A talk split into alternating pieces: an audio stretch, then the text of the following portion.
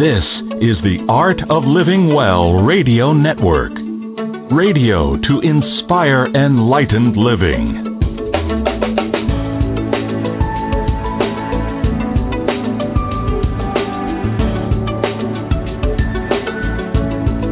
You're listening now to the Honest to God series with Aingeal Rose and Ahonu.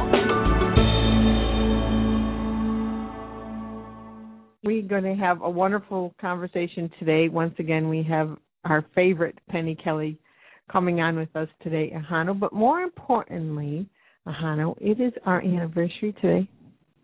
That's right, and what a great day it is too. And it's it's very significant for anybody who might be into numbers because for anybody who's been listening to us in the past, you will know that we are what's known as 12-6 twins.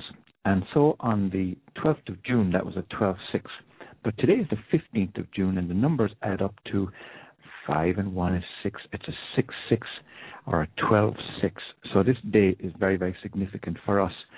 And furthermore, there are power spots all over the world, and we actually got married on one of those power spots in Ireland called the Hill of Tara. And many of you who will be familiar with those that old movie Gone with the Wind will know of Tara. And so this is big drama.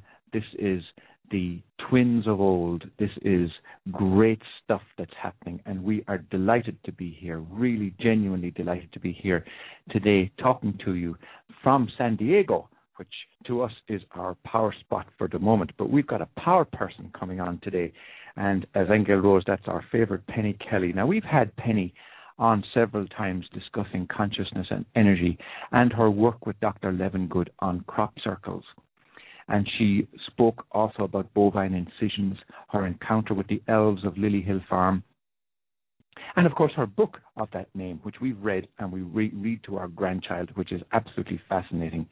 She opened a learning center at Lily Hill Farm in Lawton.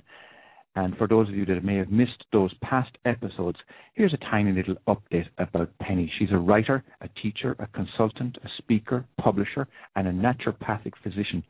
She has been researching and exploring consciousness, cognition, perception, and intelligence for over 30 years, and she's written six books of her own, while at the same time she publishes books on the subjects of spirituality and health for others. She has shared with us her experiences of consciousness and the growth of awareness. But today, we're going to focus on something that is really, really gripping the subject of dreams and whether Jesus actually ever really existed or not. So, this is going to be one rocker of a program. I don't know, Ahonu. We'll probably better be careful with that topic. We'll be having burning crosses on our lawn and all sorts of things by the time we get done. But no, it is a very important conversation to have, actually, and we'll be looking forward to getting into that. But do we have any announcements first, Ahonu? We have some very exciting announcements. You all know, of course, about our Eight Steps to Freedom program. That's eight Steps to Freedom. It's all hyphenated. Eight Steps to Freedom.com. Aingeal Rose's book, A Time of Change, is really getting out there, and you can get a copy of that at, at timeofchange.info. That's all one word, at timeofchange.info. Her new book, which she's working away feverishly on even as we speak, The Nature of Reality. You can actually pre order that at thenatureofreality.info. That's all one word.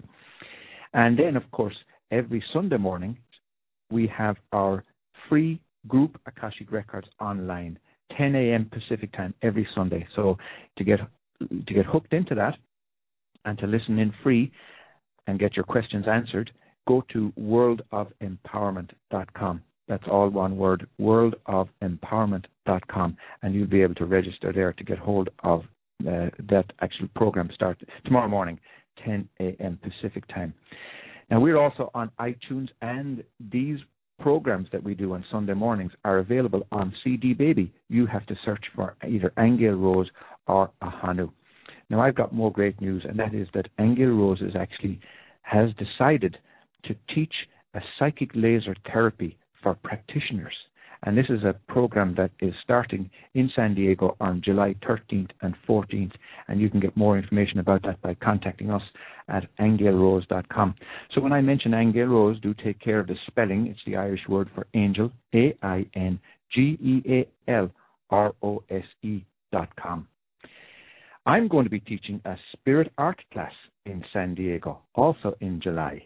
God, she really got me to commit to these dates, but that's going to be a humdinger. It absolutely always is for adults and children. Really fantastic visionary art, exploring a consciousness, and all of that great stuff.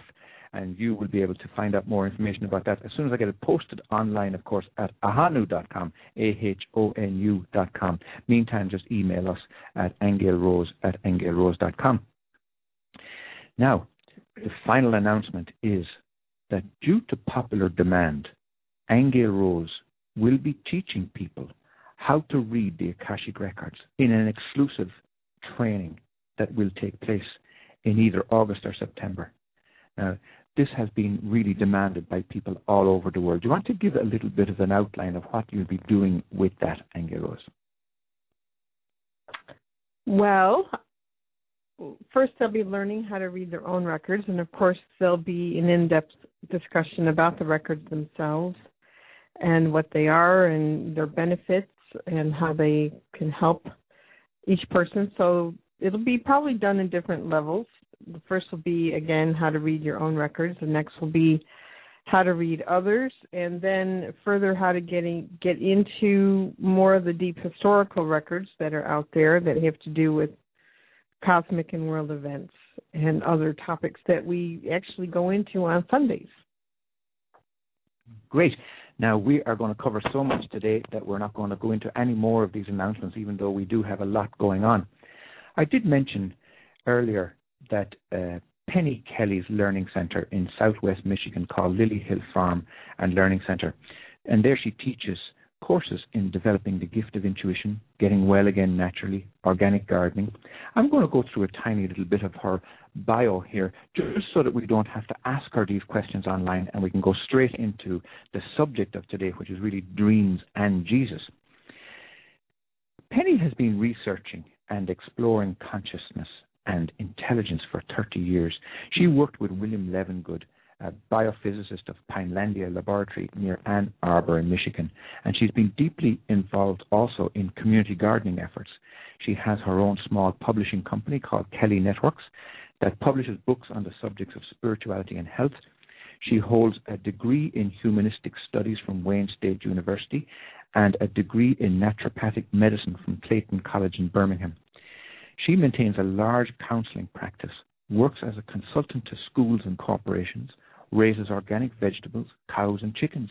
She lives and writes in Lawton, Michigan, and she's a mother of four children, has co written 14 books with others, and has written six books of her own, many of which we've, I think actually we've almost read all of them at this point in time The Evolving Human, The Elves of Lily Hill Farm, Robes, a book of coming changes, Getting Well Again Naturally from the Soil to the Stomach, Consciousness and Energy Volume 1, which is about multidimensionality and a theory of consciousness, and Consciousness and Energy Volume 2 about new worlds of energy. These are absolutely fascinating books, and can, you can actually get hold of these at her website, pennykelly.com. Let's have Penny Kelly on right now. Good morning, Penny. Are you there? Yes, I am. Good morning. Good morning. So glad to be with you again today. Yes. Hey, and happy anniversary. Oh, thanks, thanks. That's our Wow. second marriage. You know, we got married twice. Once Oh, in the? US and, and once in Ireland. Very nice. Anyway. okay, well let's let's get started. Um, first of all, do you have any of your own announcements that you'd like to share with the audience before we get into our conversation?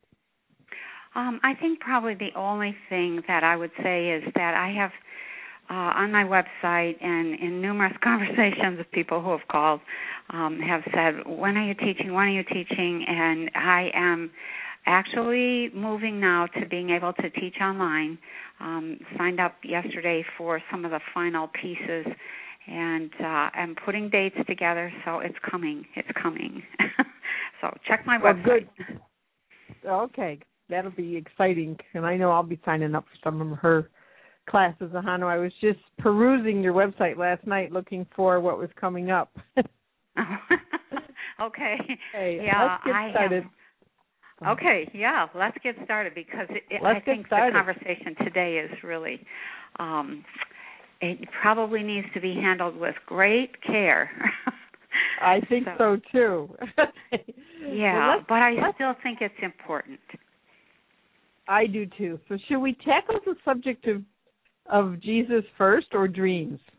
Let's do dreams first because it leads right into a question that comes up when you tackle the Jesus questions. Okay. So, what would you like to tell us first about dreams? What have you discovered about dreams? Um, I think probably if it's it's so simple, it's hard to get. So if you go back to, um, let's just say that there's a a premise, a foundation, and that premise is that consciousness is the feeling aspect of energy, and energy is the motion aspect of consciousness. So there you have consciousness and energy being the two sides of one coin. You can't have energy without consciousness, and you can't have consciousness without energy. Okay? So, now, it is the nature of consciousness to create. And when it does so, it uses the energetic motion, the capacity for motion, to do so. So you've got this this inherent and almost eh, I shouldn't say almost it is an unstoppable force that is creating constantly. So now let's say we have people, you and I, and we are conscious energetic beings. And we have gotten into this habit of going to sleep. The more you take up a what I'm going to call, a, you know, a human body, the more that you are um, let's say it this way the less you the less energy you have the more important it becomes to have a sleep period every day so the you know we go to bed and we close our eyes and we are not paying attention to anything in the world but the need to create a reality continues just because the body needs to sleep doesn't mean that the consciousness sleeps. When I was in the early stages of Kundalini, those first two or three years, there was no sleep. When consciousness is awake, you are awake a 100% of the time. You can't drop into that familiar mindlessness you know that ease. And and you're forced to deal with the fact that you are awake all the time and you're forced to deal with what are you doing with this awakeness? So it, when you sleep you get a, a break from that. But consciousness itself continues to create and that is what the dreams are they are the um, creations of consciousness when you're not focused here in this world, when the body has withdrawn from the everyday and you're no longer eating, drinking, you know, talking to people, going to work, driving, all of those things. What happens is that consciousness, which is creating your reality, you are a participant in any given reality that you choose to focus on, so now you've got this amazing capacity to create, and that's exactly what it does. And if you train yourself to remember your dreams, and you start writing those down, which I did, I started in 1979. Um, and and trained myself to pay attention to what was happening in my dreams. Then, it, as you at first, I didn't do anything with them. I just wrote them down. But after I had several notebooks full of dreams, I thought, what am I doing with all this? What is the point of all of this? So I I was going to throw them away and then I thought, no, let's, you know, my my early teachers would have been horrified. They never said what to do with them. And so I started uh reading. I thought, let me just go back to the first dream. And it, it took me such a long time. It was a couple of months. Every night I gave myself instructions. I will remember my dreams. And I would sit on the edge of the bed with pen in hand and my dream notebook right there on my lap and I would imagine, you know, remembering the dream and writing down all the details. And you know, for two months, every morning I'd get up and it would be like, nope, nothing, nope, nothing. And then finally, one morning, I woke up and I thought, I know I was dreaming. I don't know what it was, but I know I was dreaming. And so I just reaffirmed the fact, you know, that I knew I had been dreaming.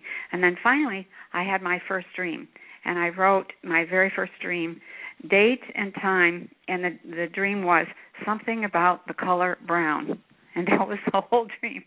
And that was all I could remember, but it was a start. It was the first time that I actually recalled a piece or you know I had a clear perception of something and that I think was uh maybe in October and uh by January I was that opened the door. By January, I was recording, you know, four or five full page length dreams every single day. It took a lot of time. And I would just record them and put them in the notebook and go away. Well, when I went back to to read those, I began to understand something that I call the language of energy and I began to see that the dreams were a perfect expression of my capacity to create. And I I realized at that point that you create consistently through all of your experiences, through all the dimensions of your being. You're not an angel in one and a saint in the other. You're not, you know, et cetera, et cetera. You're just going to create in a way that is pretty darn consistent. So and so as are I we creating are we creating negative stuff then if we're having a bad dream or say a nightmare for example? yeah, absolutely. what we're doing is expressing or uh, yeah, I guess that's the best way to say it. We're expressing what we feel inside of us. We're expressing what we feel coming at us all bad dreams are really just when we come face to face with something we don't want to face. It's just that simple. Yeah, the nightmare is scary only because we don't want to deal with it. Yeah. And is it literal though? Because many of the books you would read about dreams, they all say this represents that or this means the next thing. Are, are you saying that in that unconscious state, we're actually creating literally? We are creating literally. We do have many other dimensions uh, of reality that we participate in, that we have helped create in other mm, dimensions of ex- of existence, and they don't always flow in the same way that things flow here but um, they flow pretty well, and, and I think they flow even much better than we think they do. So let me give you an example of how it may seem that they don't make any sense or they don't flow very well. Let's say that um, uh, you know you're peeking in on on your own life, okay? And let's say that one day you're driving down the expressway and the window's open and the music is playing and you're singing along, etc. It's just one little scenario, one little bit of life. And then, you know, let's say that for 2 weeks you don't peek in and um and then all of a sudden you you happen to take a look um at the life again and now you're at the beach and you're laying in the sun and you're slathering yourself with lotion and going swimming in the ocean and etc. And then the next time you happen to peek in, you're in an office and you're working on something. The next time maybe you're mowing the grass or you're trimming the flowers, etc. You don't see unless you're living that experience, unless you're literally in it, you don't see how it all fits together. It just looks like a bunch of you know gobbledygook and and what does all this mean and and what does it you know, why would it be so disjointed?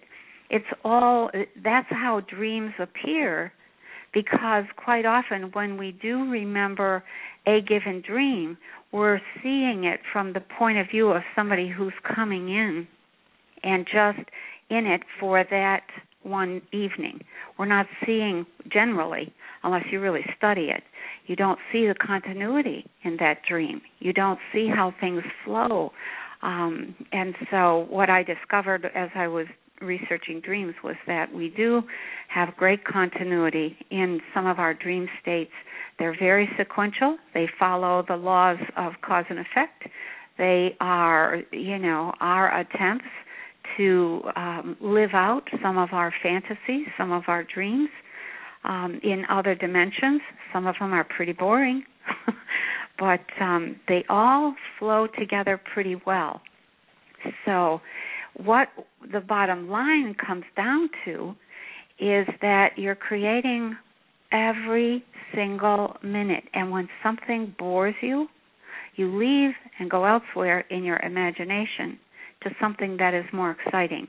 And you'll have a little daydream, or you'll have a little momentary mental jig jog, or whatever you want to call it. And um, or something will trigger. Somebody will say something, and it will trigger a thought, and you'll take that thought and build on it. That's consciousness needing to mm-hmm. create and using mm-hmm. every uh, instigation or every inspiration that it can to take off and do something that is yes. exciting to the soul. Now, if the consciousness is creating all of the time, I can understand how we can have some kind of conscious control of that during the day. In other words, if you have a negative thought, you can always say, no, no, no, I'm going to think something else instead. And you have some measure of control over it. But you're saying that during a dream, we've no control over it at all. That the, the mind just goes off and creates, and it it may not be such a good thing. Am I understanding you correctly? Um, yes and no. That is the common perception that you don't have any control. But when you develop the capacity to manage consciousness, then you have just as much control in the dream states as you do in some of the other states in this one, and maybe even more because maybe you're less inhibited in that dream state than you are here now in this reality.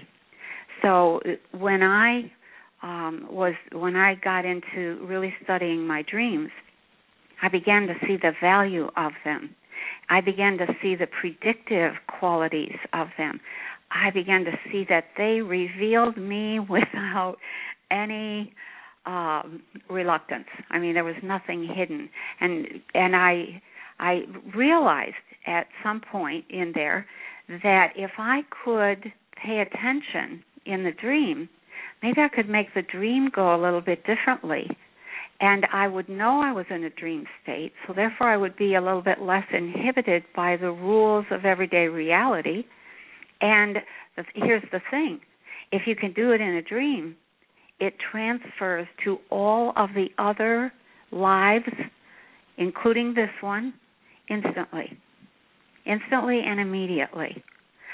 So I got to the point where I could have a dream, wake up within the dream, uh, memorize everything that was happening in that dream, change what I wanted because uh, based on the interpretation of what I understood was happening in that dream, I could shift it and have a different outcome, go back to sleep, and give myself directions to have the next dream.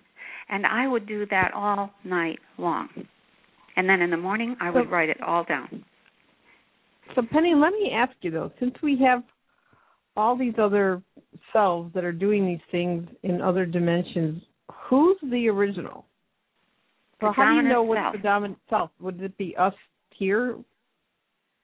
It, it, yes, for you know, for all intents and purposes, it's you here. But you here doesn't necessarily mean that there's just you here, because you are a little bit different with your mother-in-law than you are with your children and a little bit different with your husband and a little bit different with your boss and a little bit different with your neighbor and the you know the clerk at the grocery store.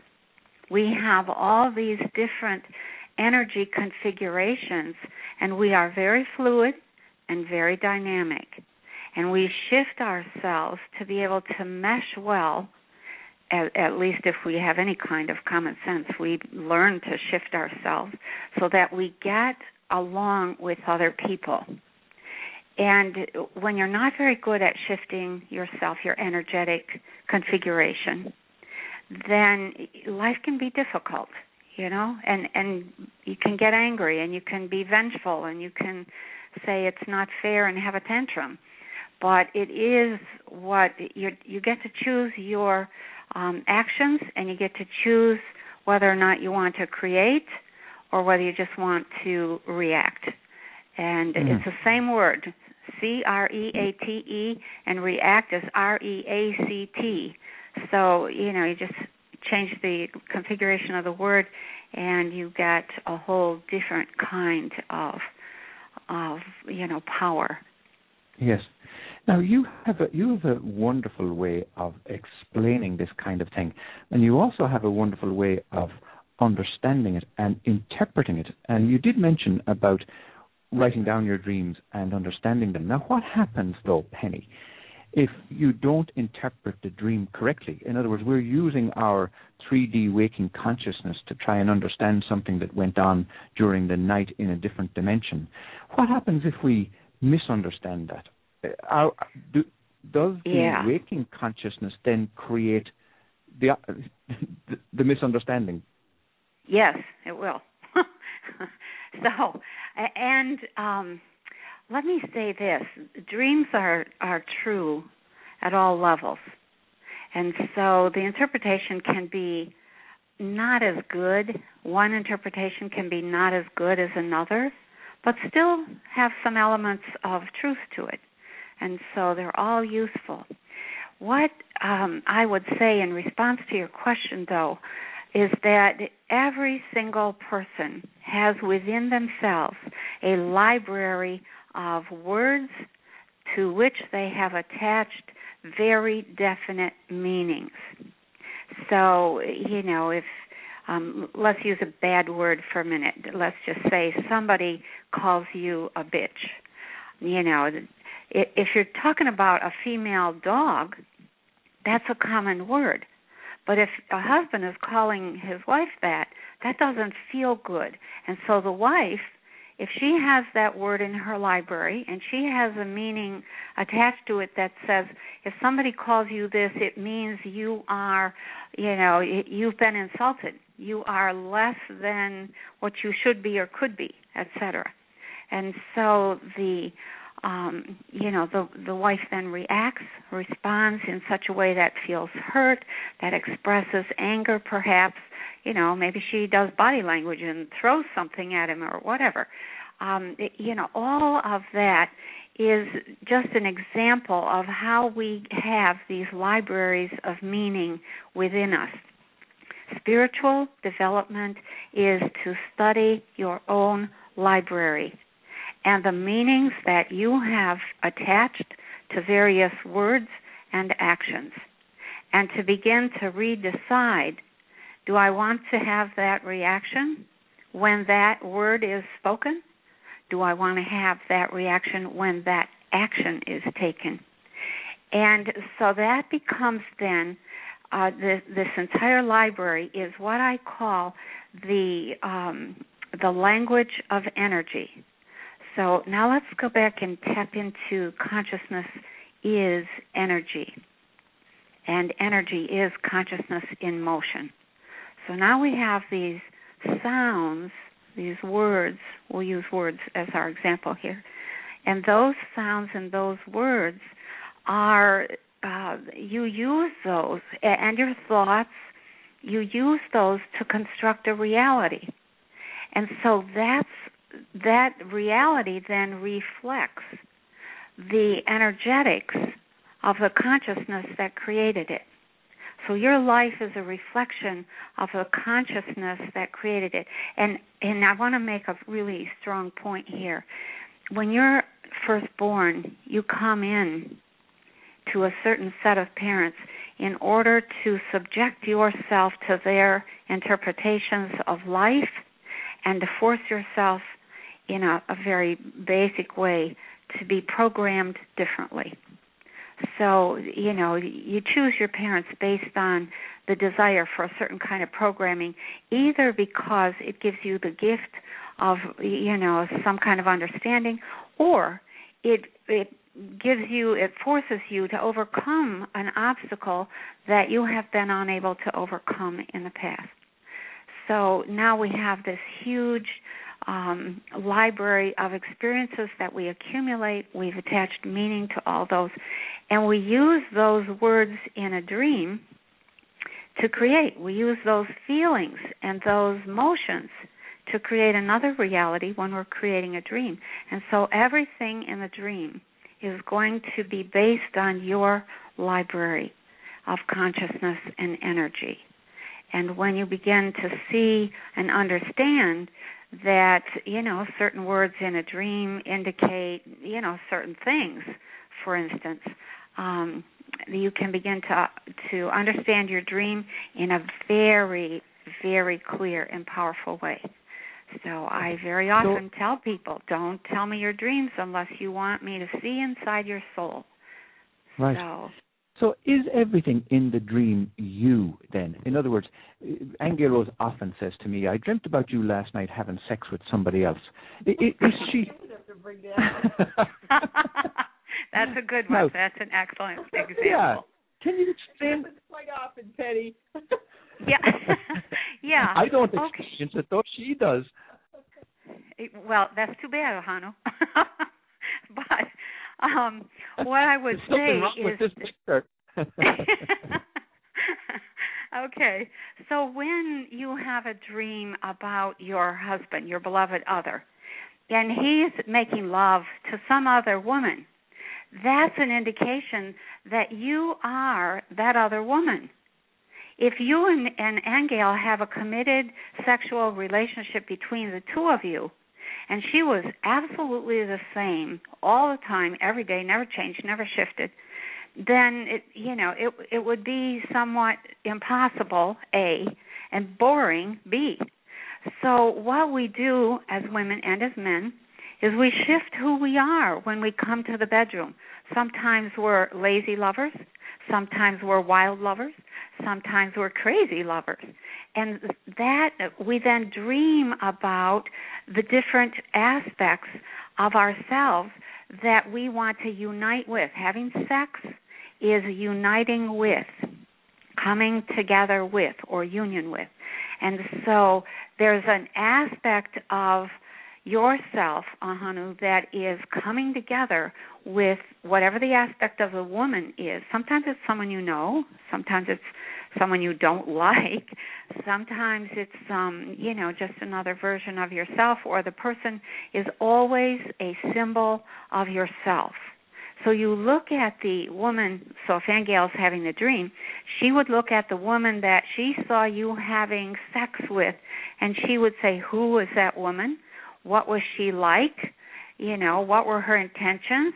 And how did that make me feel? And that way she can explore and experiment with different ways of A, not only making love with you, but different ways of joining with you different possibilities for union and for being able to affect one another because that's what we come here to do is affect one another deeply and there's no getting away from that.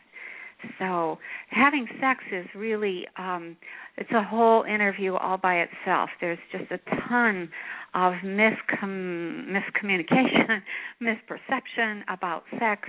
You know, why is there sex? What is that whole thing? And very few people have explored that in any kind of depth and so uh, like I said that's just a whole other conversation but it that that whole thing um, around sexuality when we have sex in dreams or, or make love in dreams, it indicates that there's a portion of ourself that is like that other woman or like that, you know, or we are making love to, um, you know, somebody and it's you know whoever we're making love to is somebody that has some qualities that we want to come into union with. They may be good they might be bad. You know people have good streaks and they have bad streaks. Um or they judge themselves to have bad streaks. It's really all good. But um really and truly that's just the process of becoming whole and holy. Okay? So really so really, Penny, it is true then that we create every single thing that we experience. Yeah. Is that, is that right? Yep. It, yes, and and we aren't the only ones creating. If you are raised in a family, your family has created. And so you have taken on that creation. You're not the only creator. That is the thing to keep in mind. You know, people get all upset um, you know, about somebody else's creation when they are neglecting their own power to create. Yeah. Mhm. I understand that. Yep. Yeah, but we really are re- even if we're not creating a darn thing, let's say we're only reacting to everything, then you're still choosing what your reaction is going to be you're still choosing a certain point of view, a certain kind of response. You're cho- you're choosing a certain feeling state. Um, those are things. It's hard to change your feeling state. So, um, because it's a chemical change that has to happen. Um, so there's a lot of I'm going to say just general basic ignorance about the body mind system and how it operates and what's important, etc. And especially when well, it comes to consciousness. Okay, let me go back to that a minute because it is a question I do want to ask you. Mm-hmm. I want to know why does the body get tired in the first place? Because it's a body. um, unless the body is being fed by light, it is going to get tired because in order to get the frequencies into the body that will help maintain its existence, you have to put in all sorts of extra garbage. So when you eat uh, a steak dinner or an apple or a salad or drink a glass of milk or you know or let's just say some of the other crap that is not even food factory food um, nothing in it for rebuilding bodies. The body will maintain itself in peak condition if it doesn't have too much buildup of toxic waste or too many interfering frequencies. And so, when that condition, when toxins begin to build up or waste begins to build up, then we begin to feel awful. So, you know even even just the colon. If you don't empty the colon on a regular basis you'll have headaches. Um you know nothing is more you know irritating than to be having this niggling headache around the edges of your your eyes or your you know in your sinuses etc um i think most people don't know what it feels like to feel good and to feel the incredible energy and bounce and zing of being completely cleaned out in terms of liver, um, kidneys, blood, you know, lymph, etc., and to have a system in good mm. shape. And why wouldn't somebody manifest that for themselves, Penny? And even in the dream state, well, why wouldn't somebody or humanity in general manifest the perfect body or the perfect environment? You know, that's a good question, Ahonu. I don't know. People make their choices um, when they're here. They have a body. Um, very often, they get into what I call eating habits. Um, there are so many food fads that are, you know, that have overtaken us. A lot of disinformation that has been dumped on us uh, over the last 30, 40 years and people, I discovered when I became a naturopathic physician, people are what they eat. And when you try to change what they eat, they get crabby. When you try to tell them they're not eating the right thing, they don't want to hear it. They want what they want. Their food is their comfort. And so we are a long way from living on light and returning to light bodies. And, you know, frankly, I have some questions about whether we need to do that here at this level or not. You're, yes. We're here in a time based system to learn lessons and to change ourselves at the core. If we're doing yes. that, we're doing well. And I mean that leads to the question of why do we need a body in the first place? If if our aspiration is to be in spirit, and I mean I know we're in a way we're moving away from dreams, but yet it's all part of the same thing. You know, what's the purpose of the body at all then?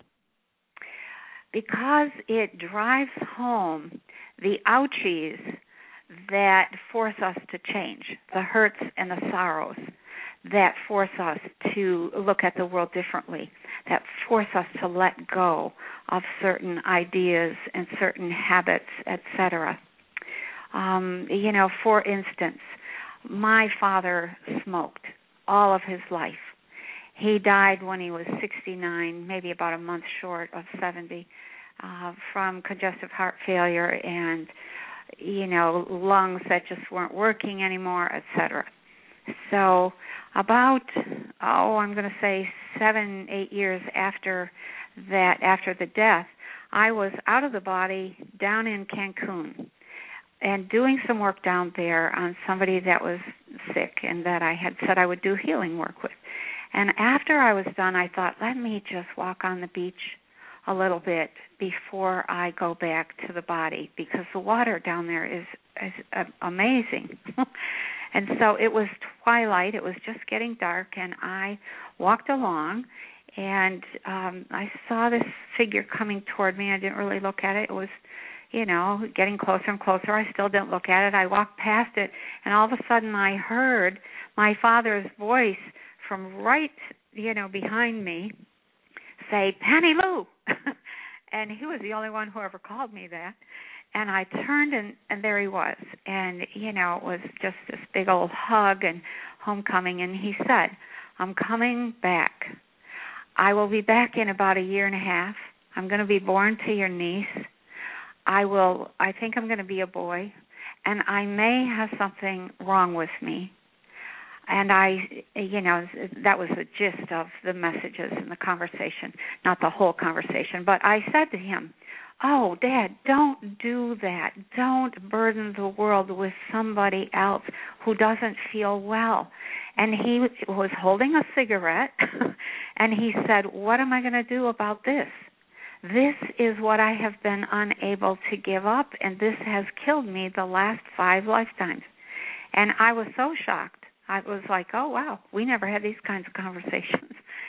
So, you know, long story short, um, I begged him and I promised him. I said, "Don't come back ill.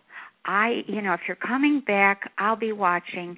Uh, you know, let me try to influence your mother such that she uh, does the right things or says the right things, and and let's just stay in contact so that you can be guided toward good health without having the impetus of a poorly working body." and so we kind of made that agreement. And then sure enough you know nine months later nobody knew uh, about the you know except my mother and my sister and i about this visit. And my niece gets pregnant and gives birth to a baby boy and and my god it looks just like my dad.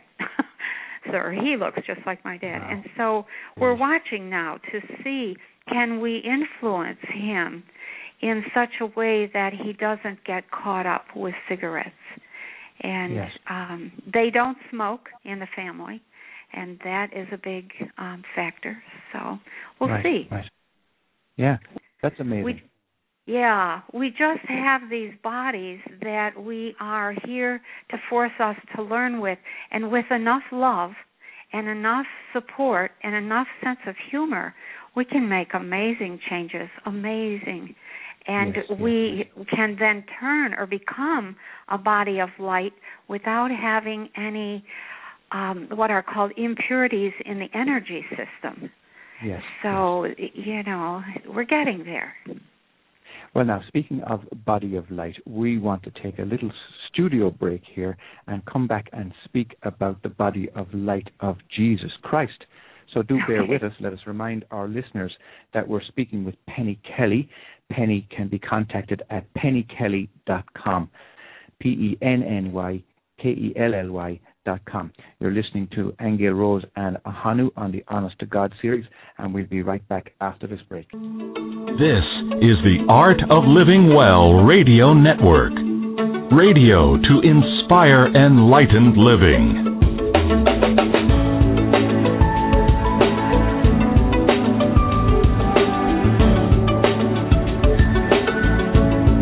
The Honest to God series with Aingeal Rose and Ahonu.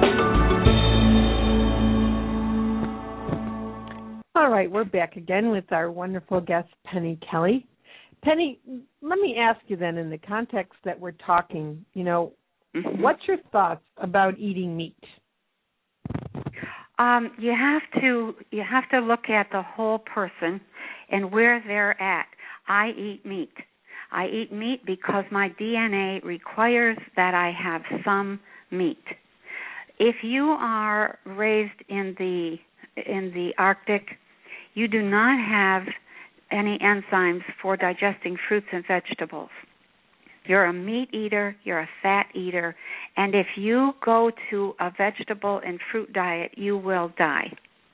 You will not be at your optimum if you don't die. If you are raised in a jungle where you are raised on a few fruits and vegetables and nuts, etc., and you start eating a lot of meat, you will get sick. So the the point is you have to eat in such a way that your DNA, which is triggered into action by certain frequencies, that that DNA and those enzymes that you can produce can digest what you put in you. And so the whole controversy around meat is for the beginners of in spirituality is first you get healthy by eating what you have to eat. Once you get healthy, you can then think about or explore moving beyond eating meat to other kinds of things, shifting yourself. Your chemistry is the result of your energetic body. And so I tell people just, you know, first get healthy. First eat what will nurture your physical self. That's the most important thing. If you can't last long enough to learn anything spiritual, then what was the point of the spiritual diet? It's useless. It's a destructive element instead of something that is better, you know, or something that is healthier, etc. So, having said that, there comes a point when consciousness expands, and and we aren't there yet. We are not there as a people, not even close. Um, there, but there comes a point that you do not want to eat meat because you are so aware of the presence of that animal. And so at that point, you can stop eating meat. You can, um, you know, find other alternatives, etc. So it depends on this combination of how healthy are you really, and how vibrant is that health. When I say health, I I don't mean that you're this weak, sickly, quiet doormat who doesn't have too many obvious problems but doesn't have enough energy to you know to take on something that needs to be taken on in your community for instance. So you know it's a it's a a scale a graduated scale that you move along. And you know and and i am moving quickly now toward being very very reluctant to eat meat. I will eat it and be be very humble when i realize that i'm needing it but i am also highly conscious that these were other consciousnesses that you know were alive and doing well. And you know yeah, so if, when i do how do you know go how do you know though penny if you should be a meat eater or if you're if you're you know your internal self wants to be a vegetarian for example i mean you know i'm diabetic as you Mhm. know and uh you know, I've been going to a naturopath, and she took me off all grains. Oh, that's And- probably good. yeah, and I did notice a difference right away, I, it, an incredible difference. And thing is, is you know, I was raised on pasta. My dad was Italian, and Mhm. uh, that was difficult to give up pasta. And Yeah. of course, you know, every now and then I want a nice, you know, sweet roll or something. So that's it's been hard, but I Mhm. do have to say that I started eating more meat because it was more protein based and cooked vegetables and things like that. Mhm. And I felt better immediately. But, you know, my consciousness does go to the place where I am aware that it's a conscious being and I do Yeah. feel bad that I'm eating it. So I kind of have this internal conflict with the fact that my body seems to want that type of protein and yet my consciousness would love to just be able to live off color and light. Yeah, well, ditto for me. yeah, I think um one of the things that I would respond to in your statement there, you said I feel bad when I eat it. I do not feel bad. What I make sure I do is express how grateful I am that that animal is there feeding me. It's like, you know, I'm sorry that you ended up on my plate. At the same time, I am I want to make sure that your giving up of your life was worth it to you. That's really important. So, you know, for me it's like come on in, bring your consciousness into mine and let's transform one another. That helps. Right. Yeah. Yeah. Okay. Yeah, I have done that before as well. Okay. Um, you, know, Ahonu's Ahonu's choosing to be predominantly uh, vegetarian, but you know, I do notice that it doesn't really entirely work for his body, even though he wants to insist that it does. But um he's eating a lot of carbs, he's gaining weight. So to me, that means that that doesn't entirely work. But I think Mhm. he has the conflict with animals as well. You know, the I whole know. thing about yeah. So it's a lot of us do. Yeah. And you know, I just tell people hold that conflict. Hold it and let it keep resolving itself. That's a major piece in our development and we can't shy away from that and we can't just make a an arbitrary imposed decision. You have to honor everything and the first thing you honor is the fact that you exist in a body. That's your temple. So that's where you honor and you just try to make sure that all those animals that are being sacrificed to feed us, um, the ones that come to you, are just celebrated. It's just, you know, the least that we can do. Yeah, I appreciate that. All right, go ahead. Ahonu wants to comment here or move into the Jesus Okay. conversation. Just a second.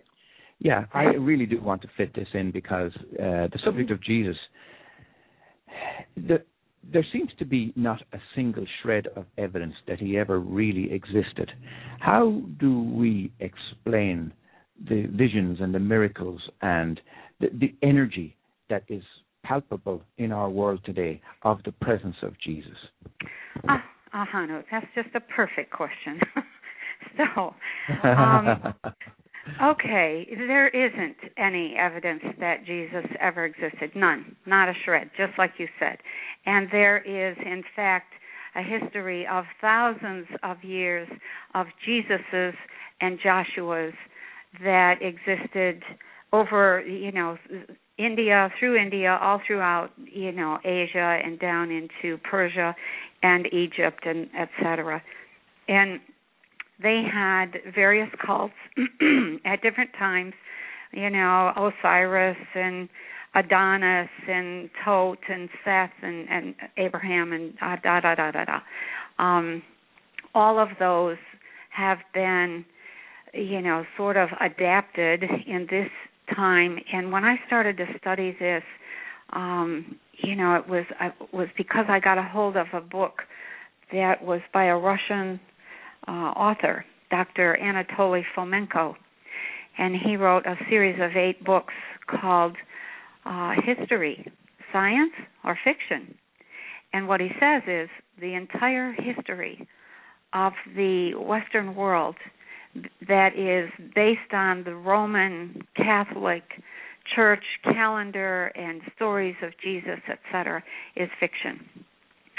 and you know and this guy has really done his homework and so i i got a hold of the first book and i bought the books because i thought who does this guy think he is saying there was no such thing as jesus and that the the you know the greeks and the the Egyptians were much closer to us in history than than the historian time or the historical timeline indicates.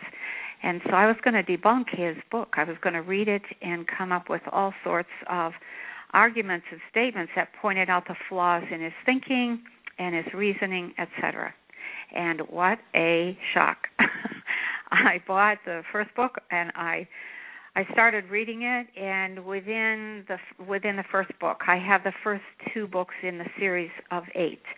And by the time I finished the first book I thought, wow, this guy is top notch.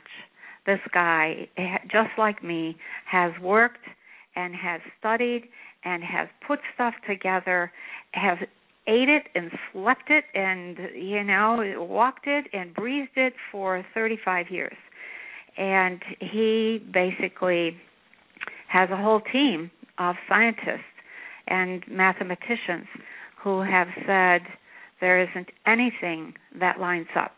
And that you know to me that explained why the catholic church has been so secretive about any of the documents early documents. It explains why you know there's so much that was stolen and put into the the library down in the library dungeons where nobody would ever find them again um mm. you know the whole history of the church um turns out is just based on a power grab um and you know and, and then I came across another book called The Christ Conspiracy the greatest story ever sold and yes. I thought oh that sounds interesting so I started reading that and thought, oh wow, she's really putting the icing on the cake because she goes back through time to track the actual beginnings of what today is called Christianity.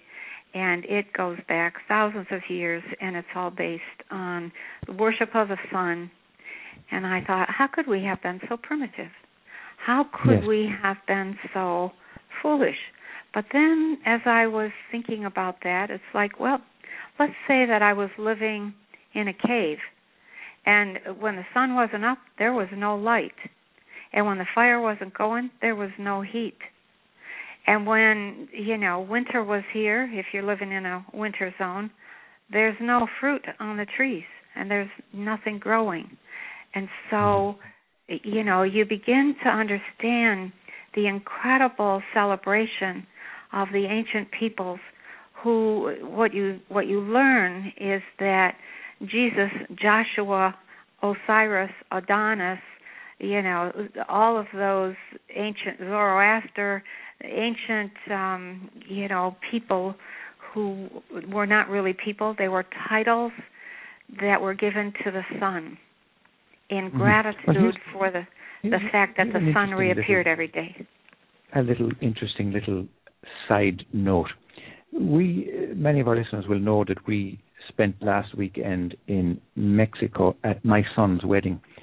And oh. the, there's a cathedral there in the city of Morelia that apparently has the largest organ in all of South America and I think perhaps the largest cathedral in Mexico. I'm not really sure about that fact, but certainly huh. Huge and it's an absolutely marvelous piece of architecture, and it is a, it is an example of the wealth of the church because its its its interior is just embellished with gold and all kinds of wonderful wonderful decor and stained glass windows and so on.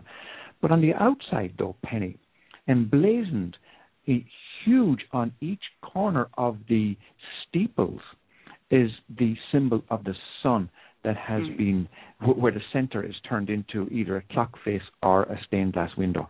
But it's a huge on all on all faces, facing yeah. in four directions. And uh, now this reminds me, of course, of how Christianity basically took these concepts and me- molded them and melded them into uh, to, to, to appease the the uh, the non-believers or the ancient cultures to try right. and uh, sneak Christianity in, into their belief system. Now, it really, Ahonu, they just they just stole all of those concepts and said, "You will now believe that Jesus was a historical being," and they murdered everybody who said, "No, he wasn't." You're just talking yes. about the old myths. So yeah, yes. it's a it's a concoction that they put together. Now, you, you, you introduced us to this uh, statement, apparently, that Pope Leo X made uh, sometime in the 1600s when he, he said, The fable of Jesus Christ has been very profitable for the church. Uh, can you can you give us a little bit of the history of that, or you know, was did he really say that, and what's the significance of that statement? Yeah, a, a little bit. I'm I'm not an expert in this subject, and and I have, you know, as I've studied it over the last few years, I've just been blown away because it collapsed my whole framework of living. Um, and I also want to say I did not answer your question completely. The first one you asked about how do we explain the miracles, et cetera. So we're going to come back to that, okay? But um, the uh, Pope Leo in the, I think it. Uh, I'm not even sure what what year he lived in, but the church was going through a terrible period of challenge. Everybody knew that there was no historical Jesus back then. And there was a, a, a huge amount of argument, um, you know, that where the church um, there's a there's a quite a bit of evidence that um, scholars and academicians and professors and all of the learned men and women of society were being persecuted. And um the church the catholic church insisted on jesus you know they just picked one of the jesuses. They said you will believe that he was a historical being. You know you will believe that he did these things etc um and um you know this argument was raging back and forth and it was pope leo who who finally said look the fable of jesus christ has been very profitable. And it was at that moment the greedy among them said, You know, you're right. Um, you know, maybe we should just let this be. And they were after power, but it was money that they ended up um, really liking and really going after. And the church is very, very wealthy, even to this day. Um, it, they were recognizing and and have gone to great efforts to squelch any kind of information that might reveal the fact that it's all a fiction and that this is just a continuation of the ancient sun worshiping cults. And you know, when I realized that, it just I think I got sick for a day. it was like, yeah, oh. Penny. Yeah, and before you go, we go into the miracles, I want to just address that piece for a second because you know I'm sure you've heard of Santos Bonacci. Have you heard of Santos? No, uh uh-uh. uh Who's that? Santos. Well, Santos Bonacci is is awesome. He's he's also done a lot of research into this topic and he oh. basically traces all the religions back to the sun worship and also through the movement through the zodiac. Yep, okay? that's right. Yep. Okay, so he's fascinating with that. And but here's my question. Obviously, people do have visions of Jesus. Uh, people do experience some being that they call Jesus coming to them and healing them. There's been all sorts of miracles. So that that's one thing, and and I'm kind of leaning toward the fact that maybe we've created that being ourselves with our consciousness. But the other thing I wanted to um, bingo yeah, That's the it. other thing I wanted to yeah, ask about all this is, is is there anything beyond the sun? In other words, when I found that out, I found myself thinking, is that all there was? We just worship the sun and, and it's all about the zodiac and our solar system. Is there no other divine intelligence out there besides the sun? I mean, I felt very um did you collapse? I, I felt limited by that. You know what I'm saying? Yeah, I do. I certainly do. So, yeah, what are well, your thoughts about all that?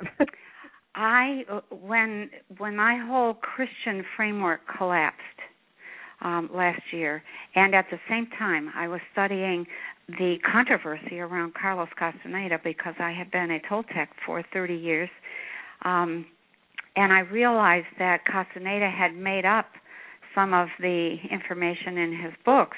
That whole framework collapsed, and both within two weeks of one another, um, everything that had underpinned all of my consciousness, my research, my work just kind of fell apart. And what I was left with was my own experience. And I started to go back and recount the things that I had experienced, and right from the initial Kundalini onward. And I thought, okay, you know, there may have been an ancient sun worshiping cult and there may and it may have and it does line up beautifully with the astrological calendar and you know the various houses etc um, all of that. But the fact of the matter remains that there is still this thing called kundalini. There is still this thing called consciousness and energy. There are i've had innumerable um, experiences that cannot be explained and so what it what it comes down to is the fact that we are incredibly powerful and we just keep creating crap and settling for crap over and over and over. And if we could get focused on what do we have to do to train that consciousness and develop it just like a muscle would be developed you know that a weightlifter um, does. I think the sky is the limit for us as people. I've seen jesus i've talked with jesus i've danced with jesus. I have had numerous times when i have turned to him and said but what about? But i need help. Hey i think you know not whatever. And and he's always there.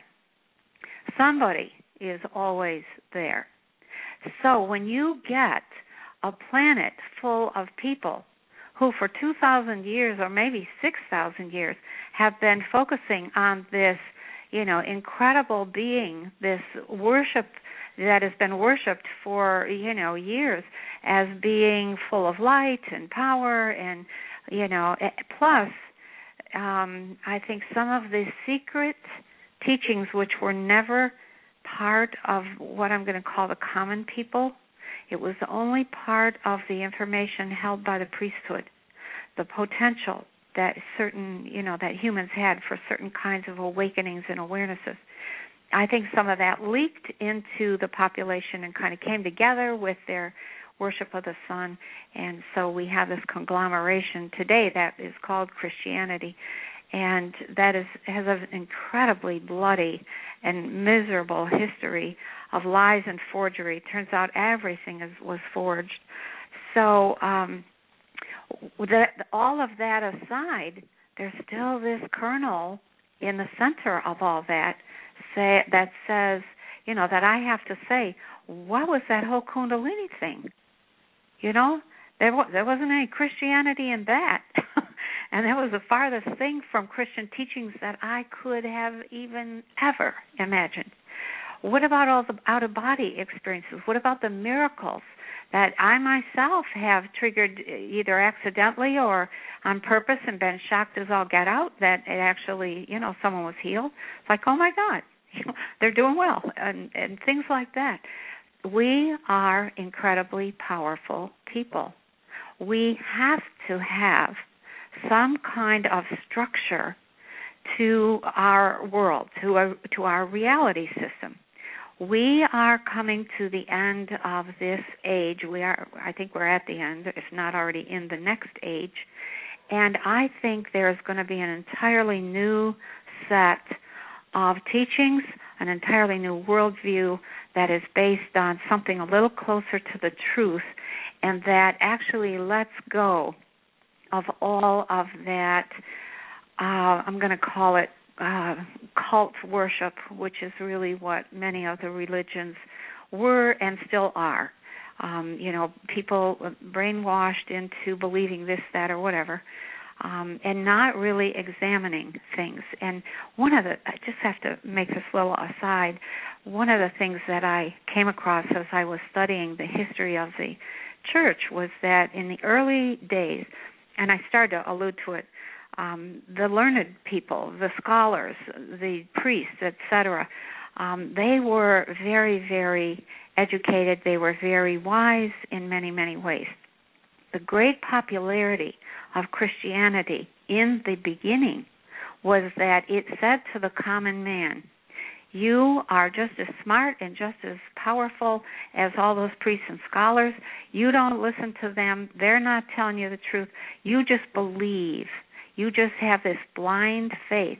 And what it did was take all of the ignorant and the unschooled and the unlearned and the unsuccessful and give them something to hang on to that made them powerful and that then you know gave them something that they could say i'm doing it right. I'm i'm going to heaven.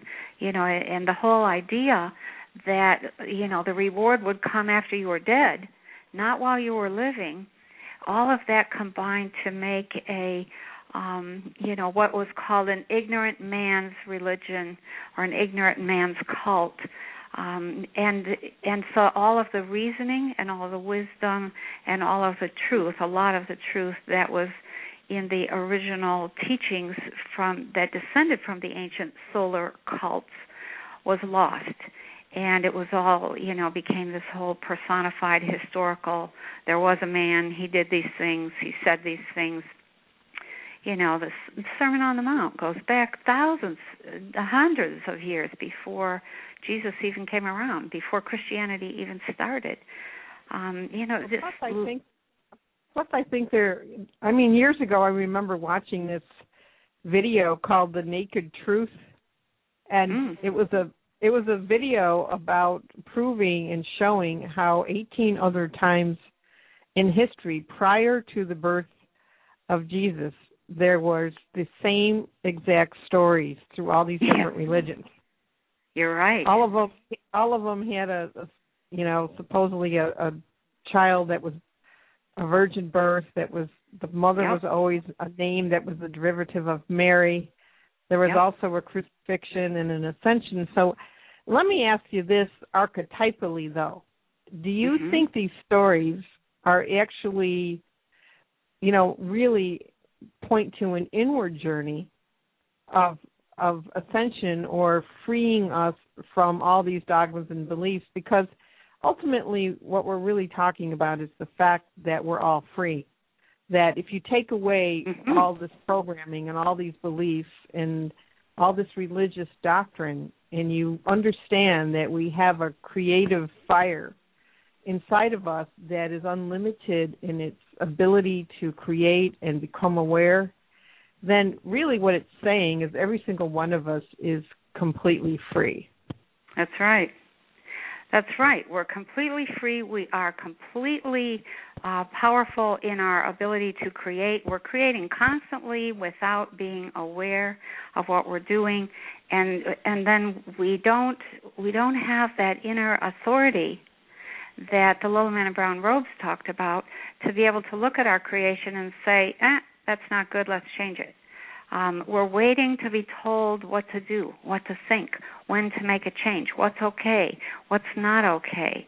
And that, you know, is, so it's up to each individual person to wake up just like you're talking and, and to see their own freedom and to begin to create something different and when you get enough people doing that, the reality system makes a change. And um, and yes, there can be some disjointedness and some difficulties and all of that, but um, you know the results are really. I think we're moving to something that's absolutely beautiful and phenomenal and exciting and new and you know that um, moves us past those old solar cult worship, um, you know, trailings or leavings, and um, that moves us into becoming bodies of light, you know, beings of wisdom, uh, conscious creators, etc. You know, a few years back before I wrote the first book, I think we were in Ireland. We were doing a group and someone had asked the question, wanted to know what Source thought of the Vatican. Wow. And uh, the answer came back, and source said it was an abomination. And it, wow. it did go on to it did go on to say it was because they have lied about Jesus, and they have kept secrets about Jesus's life. Uh, yeah. And I just didn't have the nerve to put it in my first book because I thought it was a bit too controversial. Yeah. But yeah, but that was the word. It was it's an abomination. You know, is what how source described the Vatican. wow. Yeah. I could But, never uh, figure out why they were so paranoid. And you know, it's just been in the last couple of years I've thought, "Oh, that's why. They don't want anyone to know the truth." And I think, you know, reasonable people, want- especially once you read and study, when you see the truth and you begin to understand, "Oh, okay." You're left with, "Okay, now what?" and there's where all of the potential is. It's looking forward, not looking back. I'm hoping that we will begin to look forward and keep the pieces that are of value, our ability to create a miracle, our ability to travel out of body, our ability to know all of that, you know. I think there's some stuff in some of those ancient sayings that's based on truth. And you know, if I take all of my experiences and put them together and draw conclusions, they aren't too far from the quote teachings of Jesus. so it's like, okay, so uh, you know, we can't, we don't want to throw the baby out with the bathwater, but Yes, let's, you yes. know, understand the whole truth. Now, give us the name of that author again. You you mentioned very quickly Anatoly Somenko, I think, or Yeah, like his that. his last name is F as in Frank, O M E N K O, Fomenko. Fomenko. Uh, Anatoly And, Fomenko. yeah. Okay. All right, because that might be a very useful book for a series of books for people to get hold of. Now, It is. let's Let me tell just you. quickly remind our listeners that we- we're speaking with Penny Kelly, and we've had Penny Kelly on a few times before, and as always, there's never enough time to cover all the amazing uh, issues that we we bring up and that she speaks about and consciousness and so on but one of the things that I'd love for you to try to tie together for us now as we move into the last like 5 or 6 minutes of our program today Penny t- tying the subject of dreams to the second half of our program where we spoke about Jesus and the, the fable of Jesus and so on can you connect those two for us I think I can do some connecting. The uh, I think the thing that is most important to understand is that we are um, in a reality system that we are creating, and there's quite a few of us here now that are, we're all creating together. Um, so th- we've got this amazing consciousness, and we're using it to create a reality. And and when the when the energy of that feels good then you know you know you're on track etc so if if you're creating the whole thing and this is just the reality here in this at this level is just another one of the many dimensions that we are creating at so let's just say that there's an understanding deep deep within us that we have this incredible power to create at a very high level. And let's just, for uh, talking purposes, say that that high level being is a Christ. So we are all, everybody in the spiritual movement, uh, looking to see how do I get up there? How do I get to that body of light? how do I begin to understand the truth and get free of whatever the garbage is, and um, you know, and reach that um, capacity that is built into my system. And I think that's where we have to leave it. Is that's what that's the work that we're doing right now. There's a lot of I think a lot of useless dogma in the spiritual New Age movement right now and you know we need to get past a lot of that dogma and get to the reality and the truth of of you know of what the system offers And what it offers is a chance to become an eternal being of light that moves past death. If we can get there, if we can train ourselves, if we can open ourselves to the truth, if we can practice, I think that's a very worthy goal as a civilization. And so as we look at what's coming apart in the old paradigm, yeah, we can we may have to uh, we call that hospice that. We may have to support that a little bit. We may have to deal with that. Um, it's kind of like when you have an an old one, you know, when your your parents get very old and now all of a sudden you're feeding them, you're clothing them, you're giving them a shower, they're giving you a hard time because they don't want any of it. And you know they can't hear, so it's hard to have a conversation. They can't see, they can't sit still long enough because their bones are too uncomfortable, so they don't want to read. You know, nothing's working. So we are at that point with this old paradigm in which it's like you know, dealing with parents that are just not functioning well anymore. And we are at the same time having to build anew. Um, I would encourage people to keep their eye on the higher consciousness and the new paradigm and to begin practicing those things that would that they would want to see and experience in that new paradigm that there will become there will get we will get to a point of critical mass and at that point we can kind of roll over into that new paradigm almost painlessly and make it work. And I think it'll work for probably another 26,000 years. It increases for 13,000 years and then it begins to deteriorate for the last 13,000. So we are at the point of final disintegration of the old paradigm moving now into the new and hopefully coming to an understanding of what you know what our potential is and how to make that work for us. Okay that's fantastic. And i just have one other little thought here that goes through my mind. It's like once you once we overcome death as, a civilization and we become those light beings and we're free to move about, then what do we do after that? I mean, is there another whole system? Do you think? Yeah, after there that, is. is, There's is it never whole... ending? I mean, do you ever get to an ultimate goal?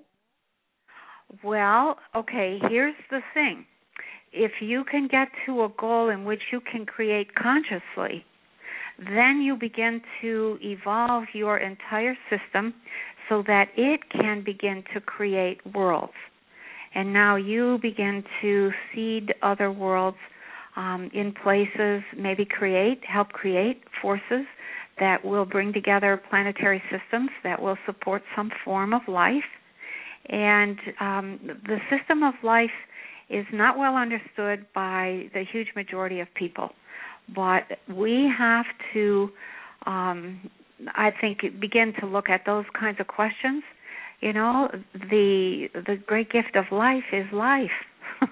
So in order to enjoy that what you want to do is use that power that living power to create other forms of life that then evolve through all these stages and go back to source and then start again. It's just this system of life. It's an amazing i mean that's another whole conversation the the life system. It a, and it's a great it's a great note to end on, Penny, because that will be our next show with you. Okay. let's talk about these systems of light because I years ago I did have uh, a three hour vision actually uh, of this whole process. It was many years ago when I was in my 30s. But I was shown that eventually you become a father. They they called it a father son just for language purposes. But excellent. That's yeah. what it was. Now you were a source of creation and a source of light that could create worlds and make planets That's and right. be a creator in that capacity. So it is something I I do want to discuss further for people because you know we've also as you know been given the lecture by source about our mediocrity and uh, what we've been what we've been using our beautiful consciousness to create is uh you know it calls it mediocrity and the damages that have resulted from that. So it's another wonderful conversation to uh leave you with today. And of course you've been absolutely magnificent. And every time i talk to you penny i just look at Ahonu and say okay when are we going to michigan? Come on up we will get oh, probably well. We're going to have this conversation again when we hang up. So. oh, actually, I'm thinking okay. of coming to San Diego. So. Yeah, that'd you know? be great. Yeah. So here's I'm gonna I'm gonna say goodbye. Ahonu was gonna tie us up. We loved having okay. you on. We'll talk to you through email. Thanks so much. Okay, thank you, thank you. Yeah, stay with us just for a, a few more moments, Penny, as I just okay. do a little summary of what we discussed today as is traditional, I like to do a little uh, wind up. Now, I was really, really wondering how you were going to tie together the what seemed like such diverse subjects as dreams and Jesus, but you've really done a marvelous job. We spoke about how consciousness is the feeling aspect of energy and how energy is consciousness in motion and how that consciousness continues to create while we sleep. You spoke eloquently about the language of energy and how our lives are the reflection of that consciousness that created it. We delved a little bit into sexual dreams and we had fun with that. And you spoke also about our eating habits and the eating of meat and so on, and about how our biology is the result of our energetic bodies. And then we changed course and spoke about the existence or non existence of Jesus, about that whole business of Pope Leo X's statement that the fable of Jesus Christ has been very profitable for the church. And then we talked a little bit about the sun and the sun worship and sun cults and that kind of thing. The collapse of Christianity in our own experience. And that, that was a very interesting statement that you made that everybody's everybody's understanding of what's going on uh, we're creating that, and the collapse of Christianity is one example of it.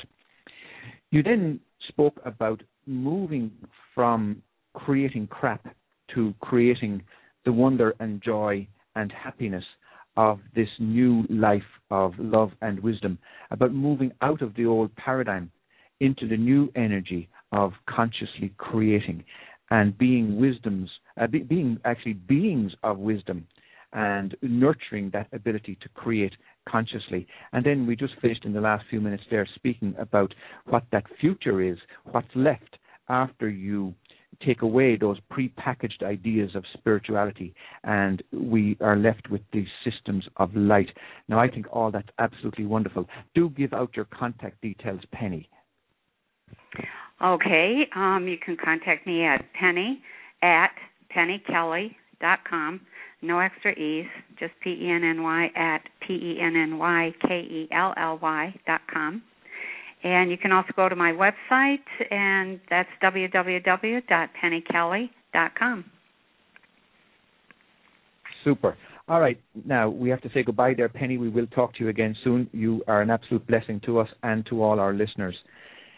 Remember that tomorrow morning. Our free group Akashic Records are online, and you can get more information on, on worldofempowerment.com. That's all one word. Next week we have Janice Barcelo who will be talking to us about the Anastasia books. And if you'd like to come on the show and discuss your passion or your spiritual business, aingealrose.com.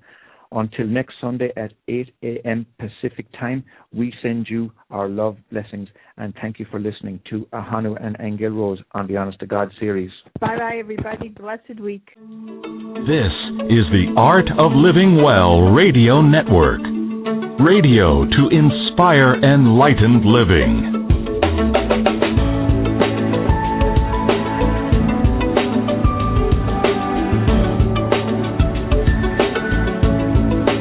Honest to God series with Aingeal Rose and Ahonu.